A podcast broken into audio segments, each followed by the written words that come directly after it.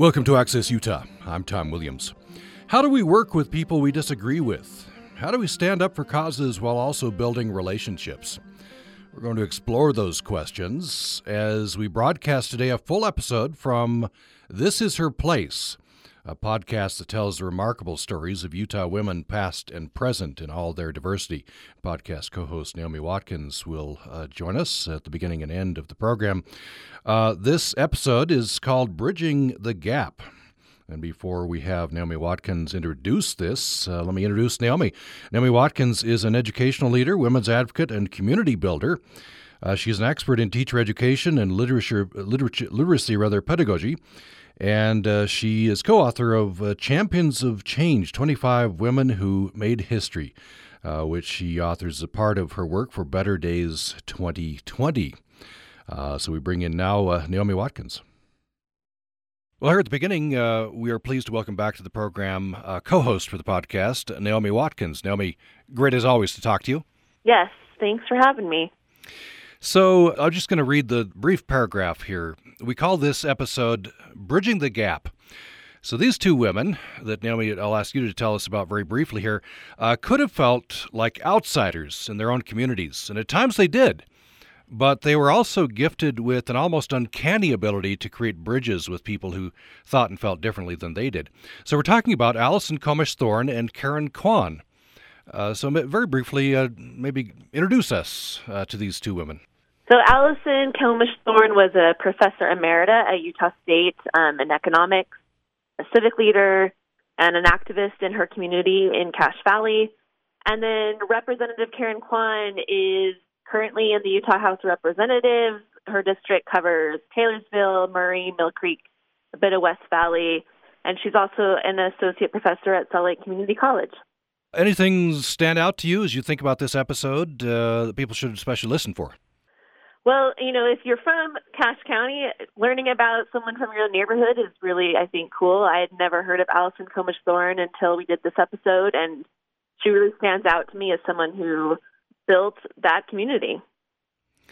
All right, well, let's jump in. Well, this is episode four from This Is Her Place podcast. Uh, we're calling this Bridging the Gap, and uh, we'll talk after this episode. Um, this is a very timely uh, episode.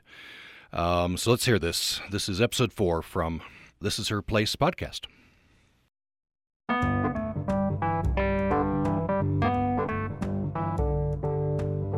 Karen Kwan grew up thinking of herself as one of the guys. She had a brother just two years older than she was, and they had the same friends, did everything together. That is until her junior high school, whose mascot was the Admiral, assigned boys and girls to different activities. There was a, a service project that was only for boys in the junior high school, and they were the admirals. Now, the girls could be waves, but they did different things. But I wanted to be an admiral because my brother was an admiral. So I was so mad when they said, no, girls are waves and boys are admirals. The other reason Karen Kwan wanted to be an admiral was that admirals were allowed to go anywhere in the school during lunch to make sure other kids didn't leave the lunch area. Waves were only allowed to do activities in the auditorium and couldn't really go anywhere. So I put in an application to be an admiral, and I didn't know that I was really doing anything, but I heard later that the application went up to the school board and was approved because they were not able to separate activities by sex. And this is about the time that women were fighting for E R A. This was in the, the late seventies, early eighties. Karen Kwan did that service project, and she became an admiral. And without even meaning to, she caused a permanent change in her Los Angeles school. By the next year, they combined the two programs. It was co-ed. I didn't realize that, you know, what a great thing that was. I didn't realize I was a trailblazer. I was just so mad that somebody told me I couldn't do what my brother is doing. That was also the beginning of Karen Kwan's path to becoming a legislator and a community builder focused on issues of equity and equality.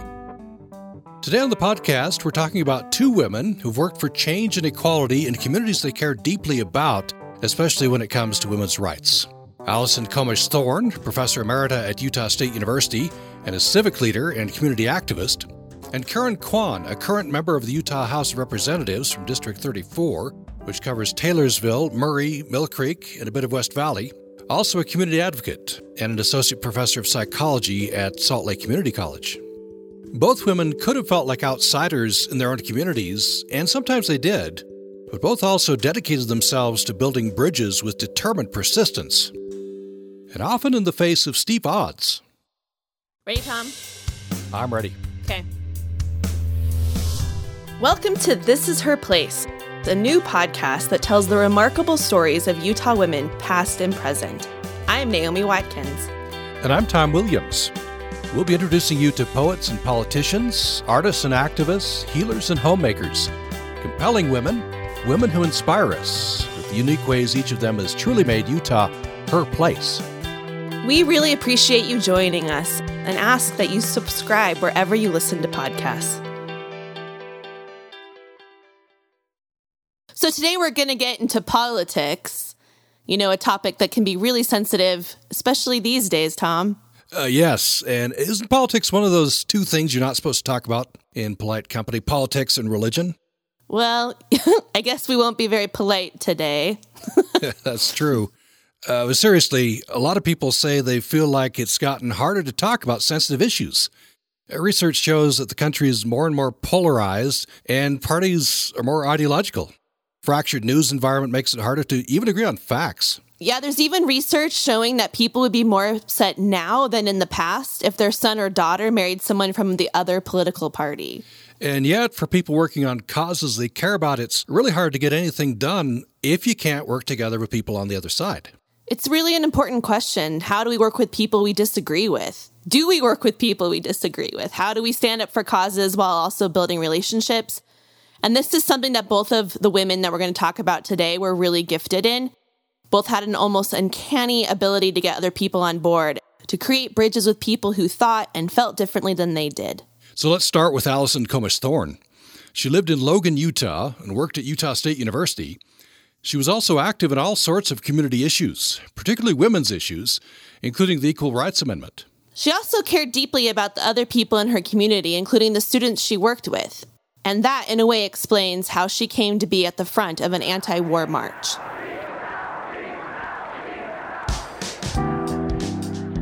It was nineteen seventy. The United States had just invaded Cambodia as part of the long-running Vietnam War, and residents of Logan, Utah, like those in other cities and towns across America, were holding a local peace march. The Logan mayor opposed anti-war protests and sentiments, but he consented to a peaceful march with police protection.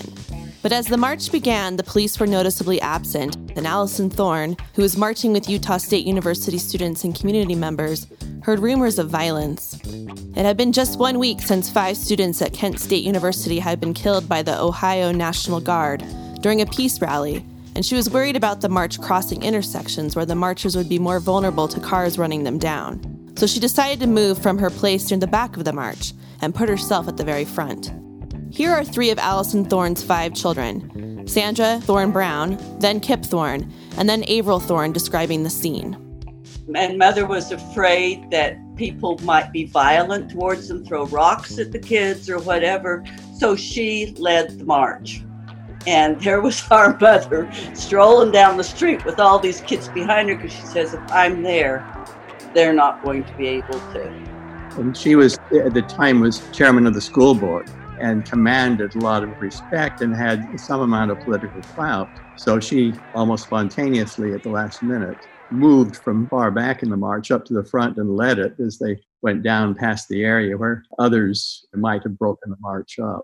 She had been, until then, very popular as the school board president. She'd been reelected twice to the presidency of the school board, and I guess the board then chose who was president. But at the next election, she lost the election by a rather large margin, largely, we think, because of leading this anti-war march. Yeah, there were petitions against her as a result of that march. Well, the front page of the Herald Journal had her leading the march. That was a photo. The photo, which you can see on our website, this is her place dot org, shows Alison Thorne leading two hundred fifty marchers while clutching her purse in her right hand and holding in her other hand the corner of a large protest banner that reads, Love America, End the War, Now. Alison Thorne was used to ruffling feathers in her Cache Valley community. She had moved to Logan in nineteen thirty-nine with her husband, Wynn Thorne, an academic who took a faculty position at Utah State University. Alison Thorne also had a P H D in hand. She was something of a prodigy and was the first woman to receive a P H D from the economics department of Iowa State College, which she did by the age of twenty-three. But because of nepotism laws of the time, husbands and wives couldn't work for the same employer, so she wasn't allowed to be hired as a full-time faculty member, which was her training. Alison Thorne was certainly qualified. She was trained in what was called consumption economics, meaning the study of goods and services used in households. She traveled around the state giving a talk to women's clubs entitled "Leave the Dishes in the Sink," which would also later become the title of her memoir. Having a perfectly clean house was strongly emphasized to women in American culture in the nineteen fifties and sixties. She's got a man she's promised to love, honor, and... keep house for the right way. Does that mean I never have to help with the dishes? Never. Belle does my dishes. But Alison Thorne argued for efficient homemaking that would allow women to spend time with their children and pursue other interests. Alison Thorne's practical tips enabled her to be a homemaker, mother, scholar, and community activist. Here she is explaining one of those tips. When the house would be awful dirty and I wanted the kids to help me to clean it up and, or hurry, I would say, we have to hurry, there's a hurricane coming, we have to hurry before it gets here. So everybody would rush around, and in no time we'd have the place all cleaned up. And we'd all be screaming, the hurricane is coming, the hurricane is coming. Even though Alison Thorne couldn't be hired as a full-time faculty member, she was invited to teach a class and became active in the Faculty Women's League, where she was known as Missus Wynn Thorne until the late nineteen seventies, when she began to be addressed as Missus Alison Thorne, but never as doctor in spite of her P H D. She worked on research proposals with faculty and was given the title of assistant professor, but without a salary because of the anti-nepotism policies. Finally, when the Civil Rights Act of nineteen sixty-four ended those policies, she was offered a position as a lecturer, not a full professor, in the Department of Family and Child Development. In order to avoid being fired at age seventy, as many women lecturers were, she successfully requested a promotion from lecturer to professor emerita, finally getting the title she had been qualified for all along. She could have complained about not getting her due, but instead, she got to work. Here's Averill Thorne. She would go to bat for other people, but she never complained about her own. I think she realized that she was relatively better off than almost everybody else. And she just wanted to level the playing field for other people. So she just soldiered on. Alison Thorne's soldiering on took the form of pouring herself into community causes that mattered to her. During her service on the Logan School Board, Governor Calvin Rampton appointed her to the powerful five-person state building board, which oversaw construction at all state institutions, including prisons, mental hospitals, and universities. She served for twelve years and was the only woman on both boards. Education was always an important cause to Alison Thorne. She wrote a grant to bring the Head Start program to Cache Valley, and she was also a member of the Cache Migrant Council, where she helped pave the way for the education of migrant farm children by local public school districts. Here's her son, Kip Thorne. Her ability to reach even across party lines and bring Republicans on board with her on community issues was quite remarkable, considering how liberal she was. When they forgotten which administration it was, wanted to get rid of the community action program, which included in Cache Valley Head Start and the migrant workers education and support program. She managed to get essentially all of the powerful Republicans as well as the Democrats in the state and in Congress and the Senate to stand up for them. And how she did that, I don't know, but she really was amazingly effective.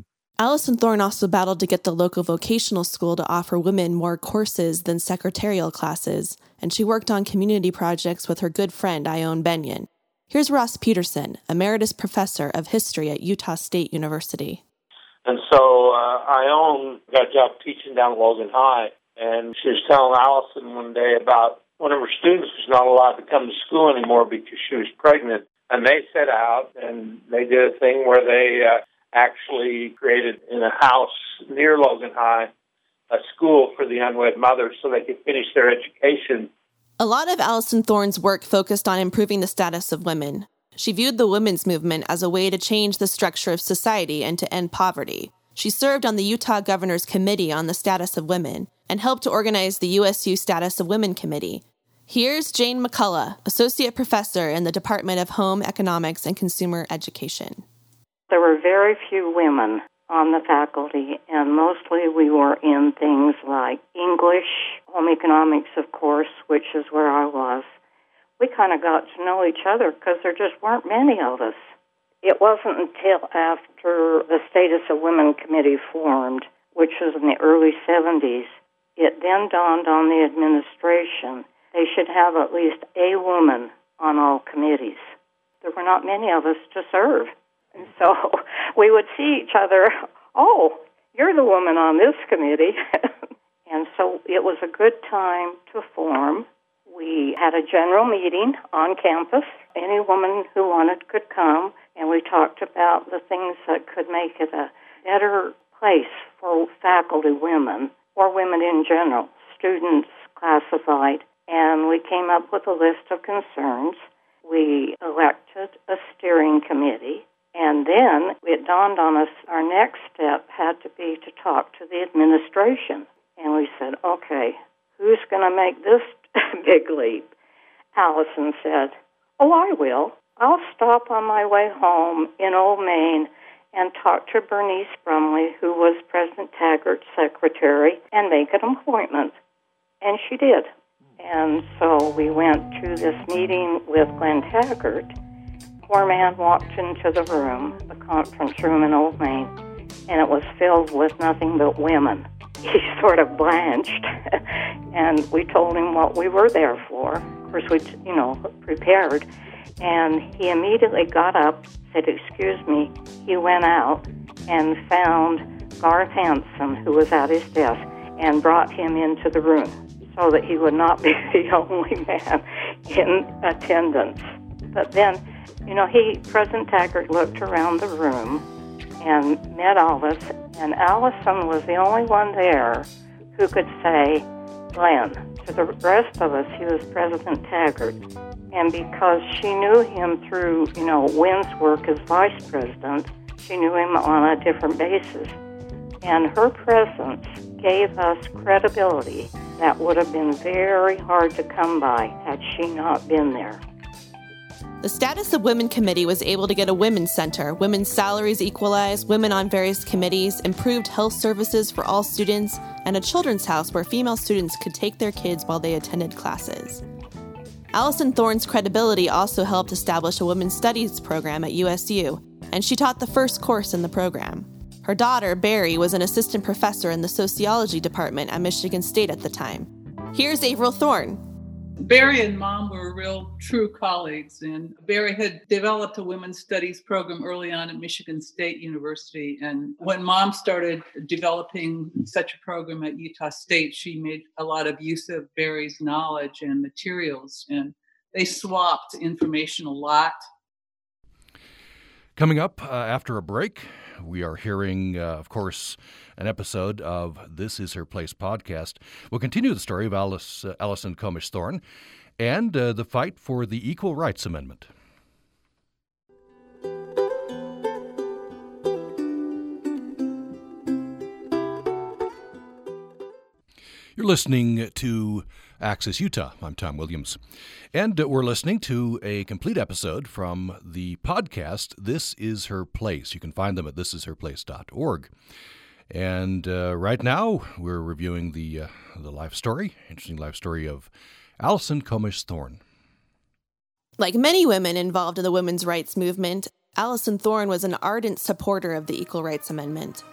The E R A had been written by Alice Paul, a suffragist and leader of the National Women's Party, and it was introduced to Congress in nineteen twenty-three. This was three years after the ratification of the nineteenth Amendment, the amendment that made it illegal to deny voting rights because of a person's sex. Incidentally, the one hundredth anniversary of this amendment occurs this August twenty-sixth. Alice Paul viewed the E R A as the next step in securing women's rights and equality. But it wasn't until almost fifty years later, in nineteen seventy-two, that Congress approved the amendment and put a seven-year time limit on the ratification process. The path to ratification became a bitter battle during the nineteen seventies and nineteen eighties, and Alison Thorne was one of the pro-E R A leaders in Utah. Here's Averill Thorne.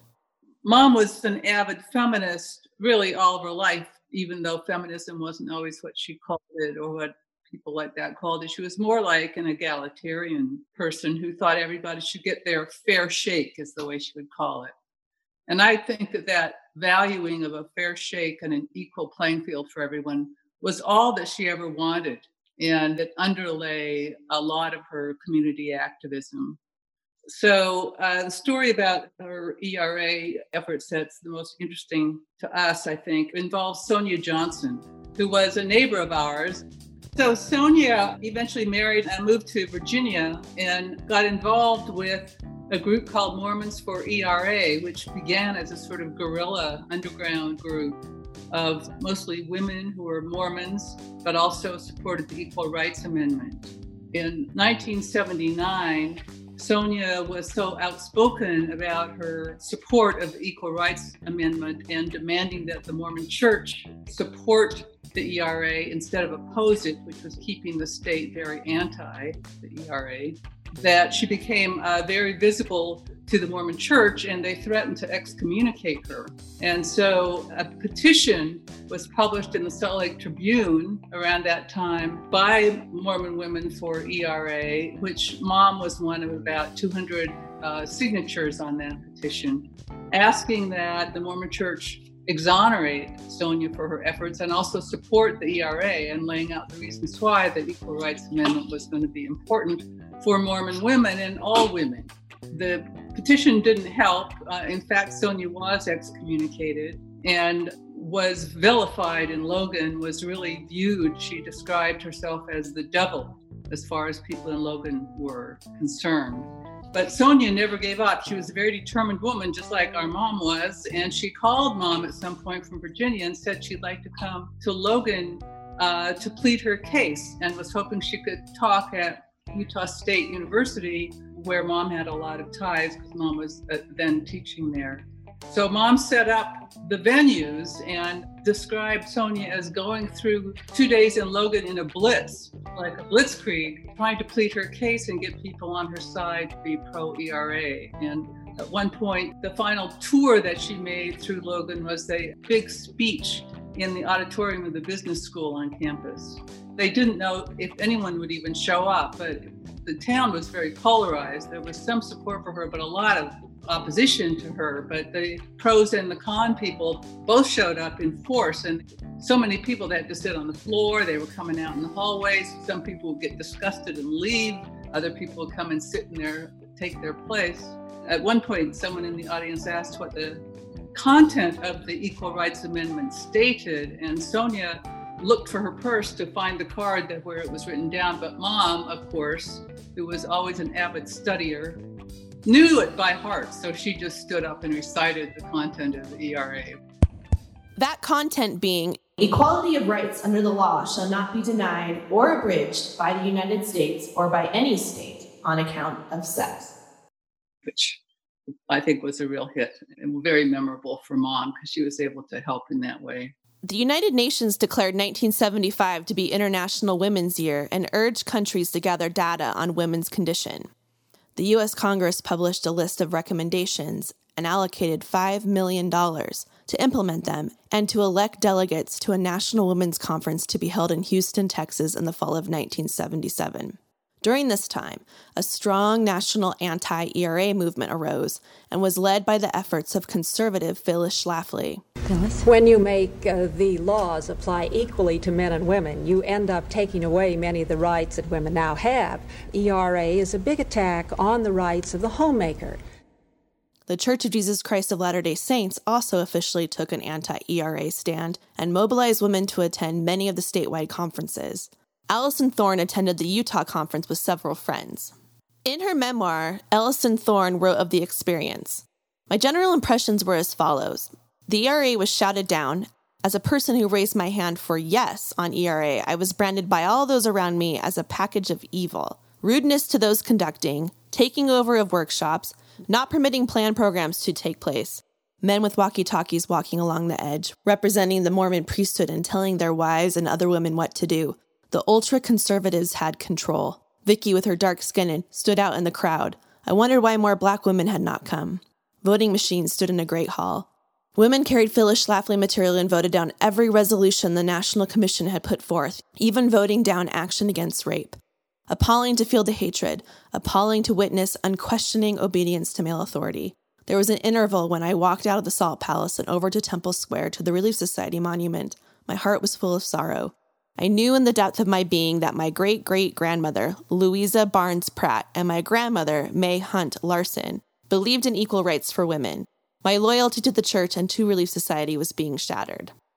Alison Thorne also attended the National Conference in Houston, where her daughter, Sandra Thorne Brown, was living. Here's Sandra. So Mother and Ann Hatch, a dear friend of hers from Logan, and so they flew down and stayed with me, and we went into the Coliseum, and it was, I mean, it was huge. It was just packed, and, you know, wall to wall and seat to seat. Madam Chairperson, I move the adoption of the following resolution. The Equal Rights Amendment should be ratified. And Mother wrote, "What a joy to be amongst eighty percent of women who voted for the E R A and in favor of the rights of racial and ethnic minorities." That's our mother, yeah. The E R A would fail to get thirty-eight states to ratify it by the seven-year deadline. Utah was one of the states that did not pass the amendment. Here's Averill Thorne. Oh, she was totally irate. She just couldn't believe it. It was like a big tidal wave of anger when the E R A failed to pass. It was a real watershed for Mom in terms of how she viewed the Mormon Church. Until then, it had been sort of in the backdrop and sometimes annoying, but many of her friends were Mormon. She always insisted that when we were in Logan, we be civil and okay. And we were. We were fine. But at that point, something broke. I'd never seen her so mad. Alison Thorne and her children requested to be removed from L D S membership records soon after the E R A failed to pass, and also after her daughter, Barry, was excommunicated for her book, Rethinking the Family, Some Feminist Questions. Here's Kip Thorne. So our mother, who was much respected in the community, despite her liberal activism, they did let her go rather easily because that was what she wanted, and uh, her wishes were respected. She immediately joined the Presbyterian Church and went on with the same kind of role in the community as she had had before. Alison Thorne never wavered in her loyalty and devotion to her family and to her values, and that came through in the way she raised her children. Here's Jane McCullough again. Uh, pretensions, status symbols, having beautiful clothes, that didn't matter. She said, "We have tried to teach our children that you love people and use things, not the reverse." And here's Sandra, Averill, and Kip Thorne. When she would notice that we had an interest in something, like I started to really like flowers and leaves and stuff like that, then she would help me learn to identify the different plants and animals and things around. She would just, I think she supported all of us when we showed an interest in something. Yeah, when I went to graduate school at Berkeley, what astonished me was that she had already read the stuff that my major professors had written about creativity. She knew that literature like the back of her hand, and I'd never read it in my life.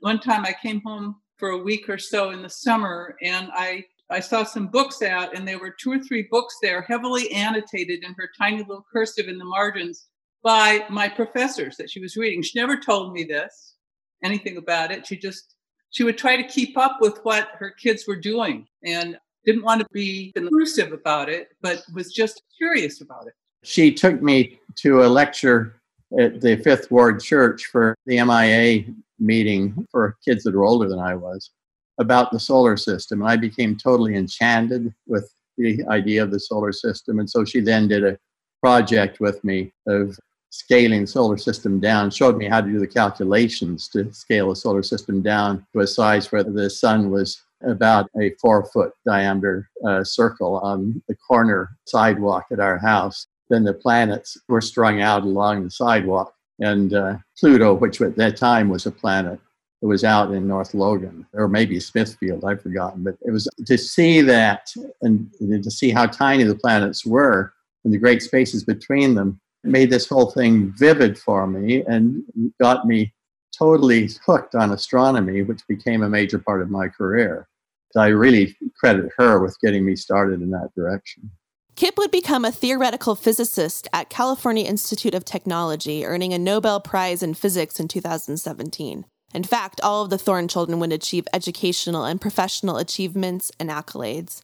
Barry, a professor of sociology and women's studies at the University of California.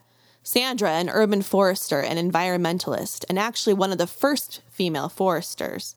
Averill, a professor of psychology at the University of California, Santa Cruz. And Lance, an environmental activist and an artisan and builder of fine handmade furniture. Here's Averill Thorne.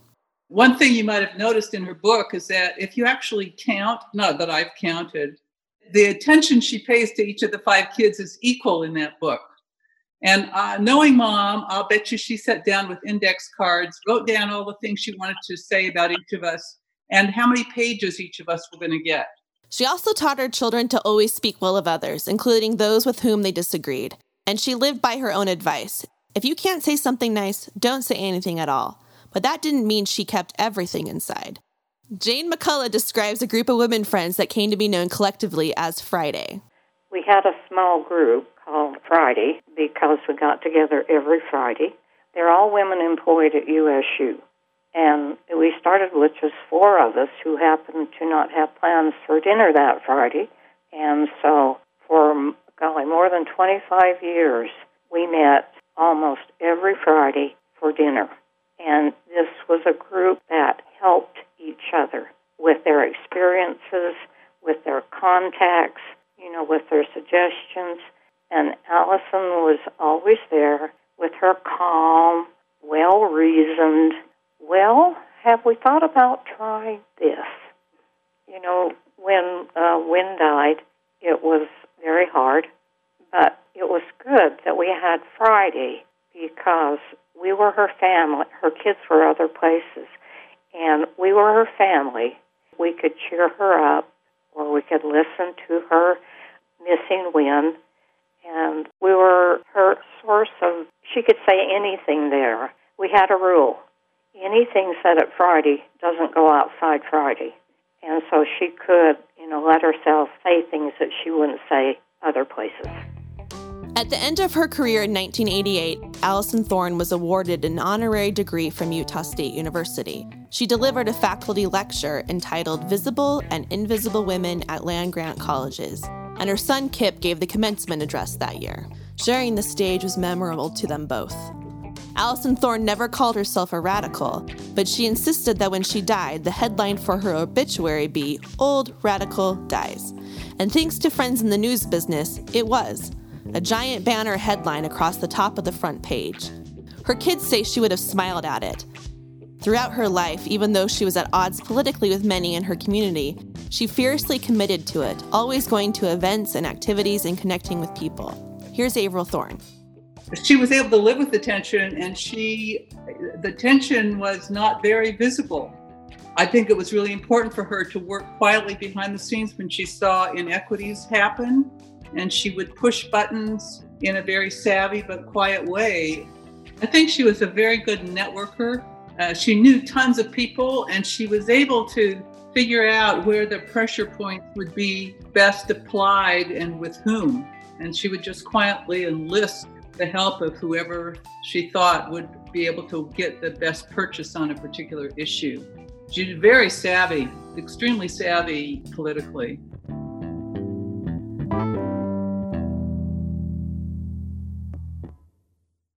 That's a remarkable story. You know, Naomi, I've lived in Logan and been connected with the university for more than twenty-five years. I'd barely heard of Alison Thorne before we started working on this episode. Which is crazy because she really did so much. I mean, her list of accomplishments goes on and on and on. And it makes me think about how much women have done in history, but they don't always get the credit or the recognition that they deserve. True. And one thing that really stands out is the way she was able to bridge and connect with people, even though she felt differently from many in her community. That and her political savvy is something she had in common with Karen Kwan, the other woman we're profiling today. And Karen Kwan, in fact, is a current member of the Utah legislature, and she introduced a new bill in support of ratifying the E R A just this year. So let's talk about Karen Kwan. She's a woman, Chinese-American, and a Democrat in a heavily white male Republican legislature, but she still manages to get buy-in.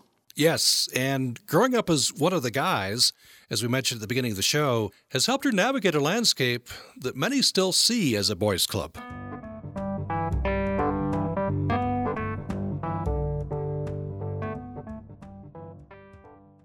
You're listening to Access Utah. I'm Tom Williams, and we will have Karen Kwan's story uh, with this full episode that we're broadcasting today of the This Is Her Place podcast following this break.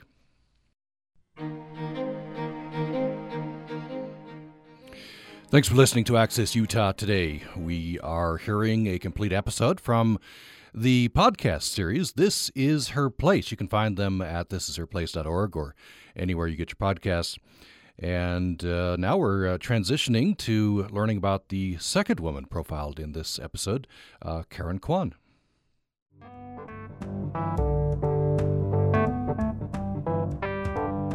For a while, Karen Kwan was the only woman on the House Transportation Committee of the Utah Legislature for the entire twenty eighteen legislative session, actually. One of her goals during that time was to make sure the other committee members took people into account that weren't represented, especially women, children, and seniors. At the time, the committee was looking at how to get self-driving vehicles onto Utah roads. I brought up the question about what happens if a mom wants to put their, you know, ten-year-old in a car and say, go to grandma's. Okay, well, you know, ten-year-old, right? Probably are okay. What happens if this mom wants, or a dad, you know, wants to put a ten-month-old in a car? Say, go to grandma's. What happens if that car breaks down? So at the time, that kind of questioning was sort of overlooked, and they said, well, you know, that's not for another ten years. We're not going to worry about it now. Two years later, the issue came up in the committee again. By this time, autonomous vehicles for hire were already on the roads in Arizona and Nevada, and Utah was looking at testing an autonomous minibus in Saint George. So Karen Kwan tried again. I ran a bill this last year, autonomous vehicles, to look at what we do if a parent would like to rent or hire a taxi or a, a car and have their child in it unaccompanied. And I worked with the child care licensing coordinator, I worked with technology experts, and I worked with U D O T to come up with this piece of legislation that was run in the twenty twenty session. The bill got stuck in committee at the end of the session, but it started a conversation that's still going, and Karen Kwan plans to run it again. The Transportation Committee was so interested in this idea that we're going to be studying this because it actually has far-reaching impacts, farther than just whether or not a parent would like their child to take an autonomous vehicle for hire, right? But, you know, the thing is, is that there was a group of men two years ago who didn't even want to talk about this. But for me, as a mom, I knew that that is the first thing that I want. I want to be able to say, okay, you need to be picked up from school right now, and I have a meeting at work. Okay, I'll send you a car, and you get in it and get home. But I also, I want to make sure that she's safe. Karen Kwan's strategy to get support for the bill was to find an intersection, a place of common ground. The intersection there was talk to the talk to parents. And what I mean by that is the committee members, most of them are parents. So I talk to them like a parent. What would you like to see? What things would make you feel safe? This mindset makes a lot of sense when you consider Karen Kwan's background. She's trained in marriage, family, and child therapy, and worked first as a counselor at the Asian Association of Utah, and later as an academic advisor at the University of Utah for Asian and Pacific Islander American students. She also worked in the community with a variety of ethnic groups and nonprofit organizations, and felt happy with her career as an advocate and community builder. So when the chair of the Democratic Party in Utah, Jim Dabakis, approached her to run for office, she said no. No, but he came to me three years in a row. This is really telling about women, because I'm not unusual in that, right? Women actually need to be asked and invited to run, where a man doesn't necessarily need to be asked. Eventually, Jim Dabakis convinced Karen Kwan to at least consider it.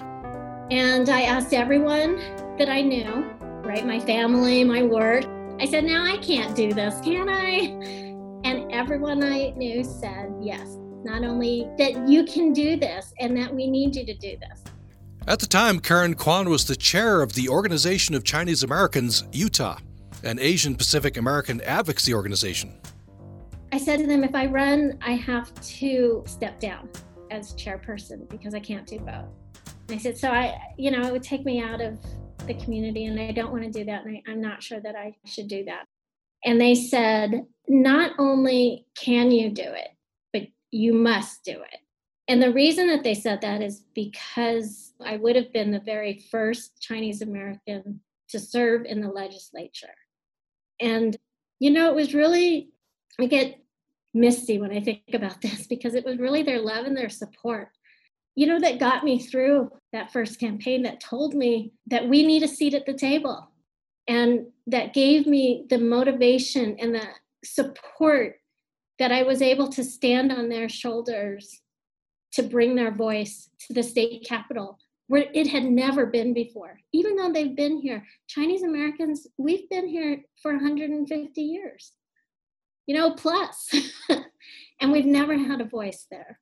I mean, and, and that that is why I ran. That's why it became more than me running. It's representing our communities. Karen Kwan says that first campaign was full of emotional highs and lows. And what's scary as a first-time candidate is that when you bring your authentic self, all of a sudden, you're very vulnerable because people aren't rejecting your campaign, they're rejecting you as a person. It was really, it was a transition for me. I did not win the first time. Uh, and that's why it was it was a great learning experience. I'm actually really, I'm pleased of my path. I mean, I certainly would have liked to have won that first time, and I ran to win. But every experience, we gain wisdom. When I lost, it really, it gave me a dose of reality about what people were feeding me, about what it meant to be a candidate. And I could kind of see at that point what was a formula and, you know, what was authentic to me. And what surprised her when she got to the legislature was finding that same authenticity in others. What I learned my very first day in the legislature, my very, very first day of training, was how wrong I was in terms of, you know, having to watch my back and take knives out of my back all the time.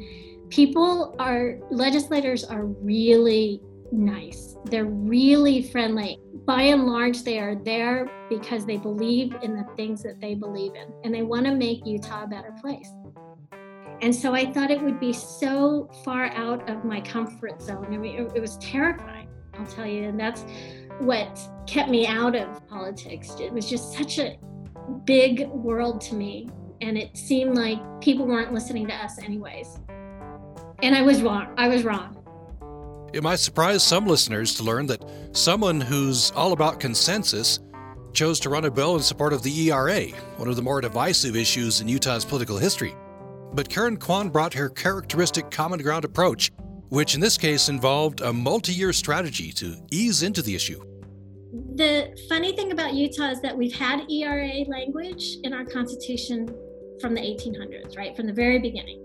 And it's actually more robust than E R A language. So last year in twenty nineteen, I ran a resolution called the Reaffirming the Value of Women. So the very first step was to reaffirm our language in our state constitution and to recommend that our the U S Constitution would have the same language. Thank you, Mister Speaker. Back in eighteen ninety-five, the men and women of our state argued for and won equal political rights in our Constitution. And we can honor our forefathers and our foremothers by supporting this resolution and affirming the value of women. Thank you. And that passed unanimously. I really believe Utah values women's equality from the very beginning. And I actually quite naively didn't understand the holdup for why we never ratified the E R A. If we ratified the E R A, or if the E R A is ratified in the nation, it won't change any laws in Utah. That's just the fact. It will not change any laws in Utah. So it is a grand gesture. It is a message. And that message, again, is our love and support. This year, in twenty twenty, building on the resolution from twenty nineteen, Karen Kwan ran a bill in support of ratifying the E R A. She knew it would be an uphill battle, but she didn't expect the arguments against the E R A from the seventies and eighties to resurface. Arguments involving things like abortion, women in the military, and separate bathrooms for men and women. Uh, for example, the Equal Rights Amendment will make our young women subject to the draft and military combat the next time we have one of these wars that we have every ten years. Um, those arguments are, have already been dismantled just throughout the years, either by a Supreme Court case or by precedent, legal precedent, or they're already happening. So things like the draft, for example, it's a non-argument because we're not going to ever have the draft in the same way that we did it in the seventies. Military scholars and, and actually military leadership will say that too. The military doesn't look that way anymore. So, I, I mean, yes, the arguments didn't necessarily make sense for today's world, but the arguments are tied up in these strong emotions. She also didn't anticipate where most of the opposition to her E R A bill would come from. I had many of my colleagues say that personally they support E R A, but they could not vote for it. And actually, this surprised me because it was a woman in their life that didn't want them to support it. And so either it was their wife, their mother, their neighbor, their, you know, I don't know. It was many different people, but it was often a woman in their life. And so that surprised me that the biggest opposition actually came from women, not men. The men actually were, when they spoke to me about it, were very supportive. I mean, not to speak for them, but the message that I heard was that they felt stuck. They didn't feel that the E R A was the right language, but that they wanted to support women's rights and because it was the right thing to do. And this is where Karen Kwan's penchant for finding common ground shows up again. You know, I think that there's room for a conversation. I've always followed the communities or worked with the communities to make sure that I'm representing the community of Utah women who want to see E R A passed. So I think the conversations need to be between the groups of women who are opposed, not opposed to women's rights or equality, but opposed to the language, and to come up with language that is consensus language. In January, Virginia became the thirty-eighth state to ratify the E R A, which means it now has support from enough states that it will move to the courts, though Utah could still ratify it later. Karen Kwan and her colleagues didn't bring the bill out of committee, knowing it would be shot down on the House floor, but she still wants to see consensus language move forward in Utah as an alternative path if the E R A gets shot down or mired in the courts due to ratification occurring after the timeline decided by Congress. Can that move quicker than the actual E R A? Are we tied as a community? Are we tied to the language because of the emotional attachments from the past? And that's, there's value in that, right? And there's power in those words. But I, I would like to see a second path to expand the possibilities. It's just going to be a, a matter of messaging. And by messaging, I mean educating, right? So that the arguments against it have already been answered. The arguments against it don't really hold the kind of legal weight that the opposition says that it does, that it's more it's more emotional than anything, which I, I understand. So if we can negotiate those feelings and work together, it can still move forward. So I have hope that it can still move forward. Working with emotions is Karen Kwan's signature ability, and it's worked to create consensus on many bills. In twenty nineteen, every single one of my bills passed unanimously.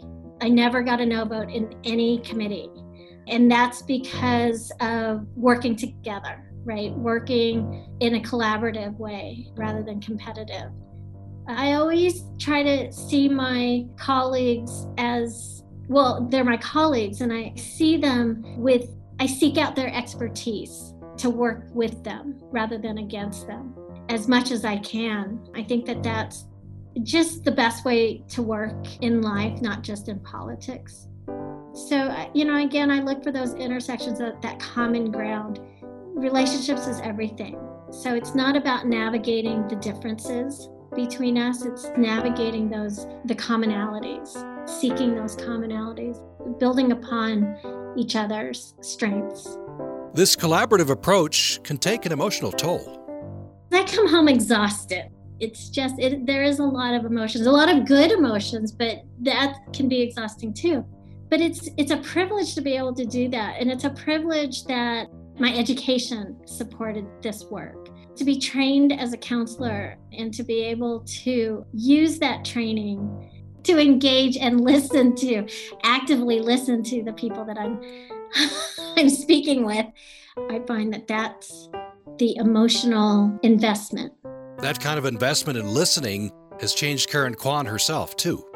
Since I've become a representative, the world opened up to me, and in a way that I never experienced or understood being a woman of color. I just sort of stayed in my lane before. And once I became a representative, I saw this, this larger world where the intersections could be made and should be made, but hadn't yet been made.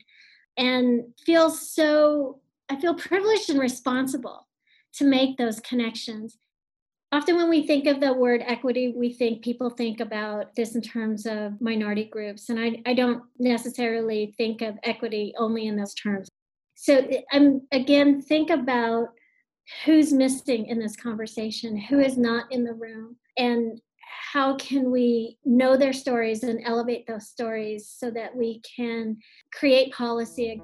And so when we have a legislature that is so predominantly male, predominantly Caucasian, predominantly Republican, I feel like it's even more of a responsibility for me to bring in those voices, right? The voices that are not in the room. And in order to do that, I need to know those voices, know those people, understand their perspectives, know their stories. At the same time, Karen Kwan's Asian American culture is still a big part of who she is as a legislator. She sponsored bills on acupuncture and the Lunar New Year, and her Twitter feed often sprinkles Zen proverbs between the more political posts. Karen Kwan would love her daughters to get involved in the issues she cares about, but like Alison Thorne, she also respects each of their individual paths. So I'm not only a representative, I also teach at Salt Lake Community College. I'm also a mother. I'm also a mentor. I'm also a wife. I'm also a sister, a daughter. I mean, we're we're all so many things. And to be mindful of where these intersect, because I think when we are able to find those intersections within ourselves, and we're able to share those intersections with others where our paths may cross, it's those connections that strengthens us. I think it's those intersections that brings us the strength.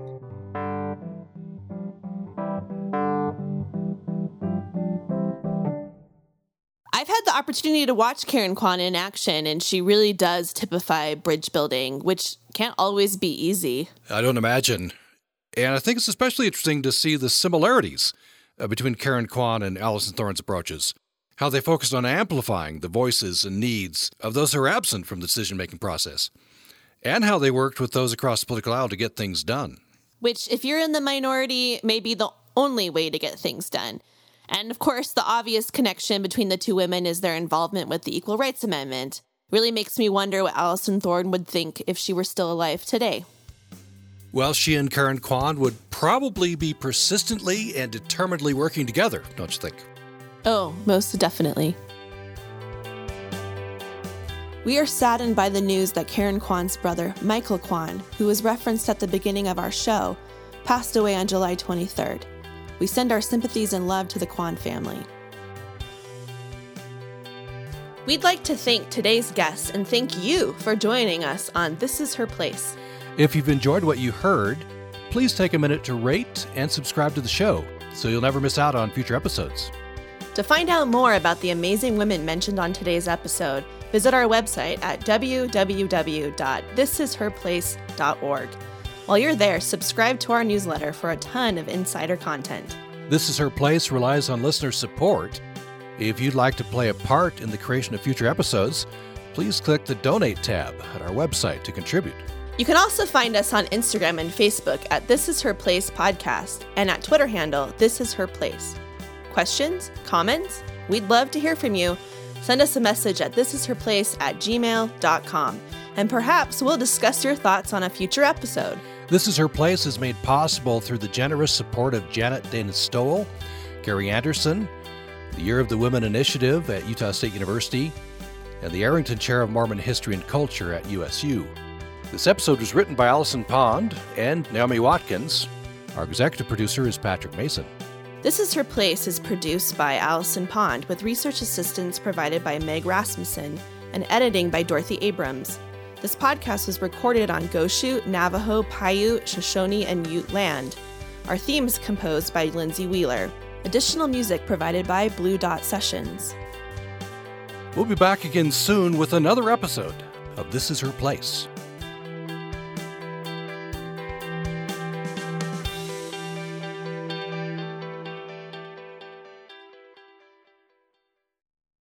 We have now heard, I uh, hope you enjoyed that, episode four from This Is Her Place uh, podcast. By the way, you can go to this is her place dot org to find all the episodes and much more information.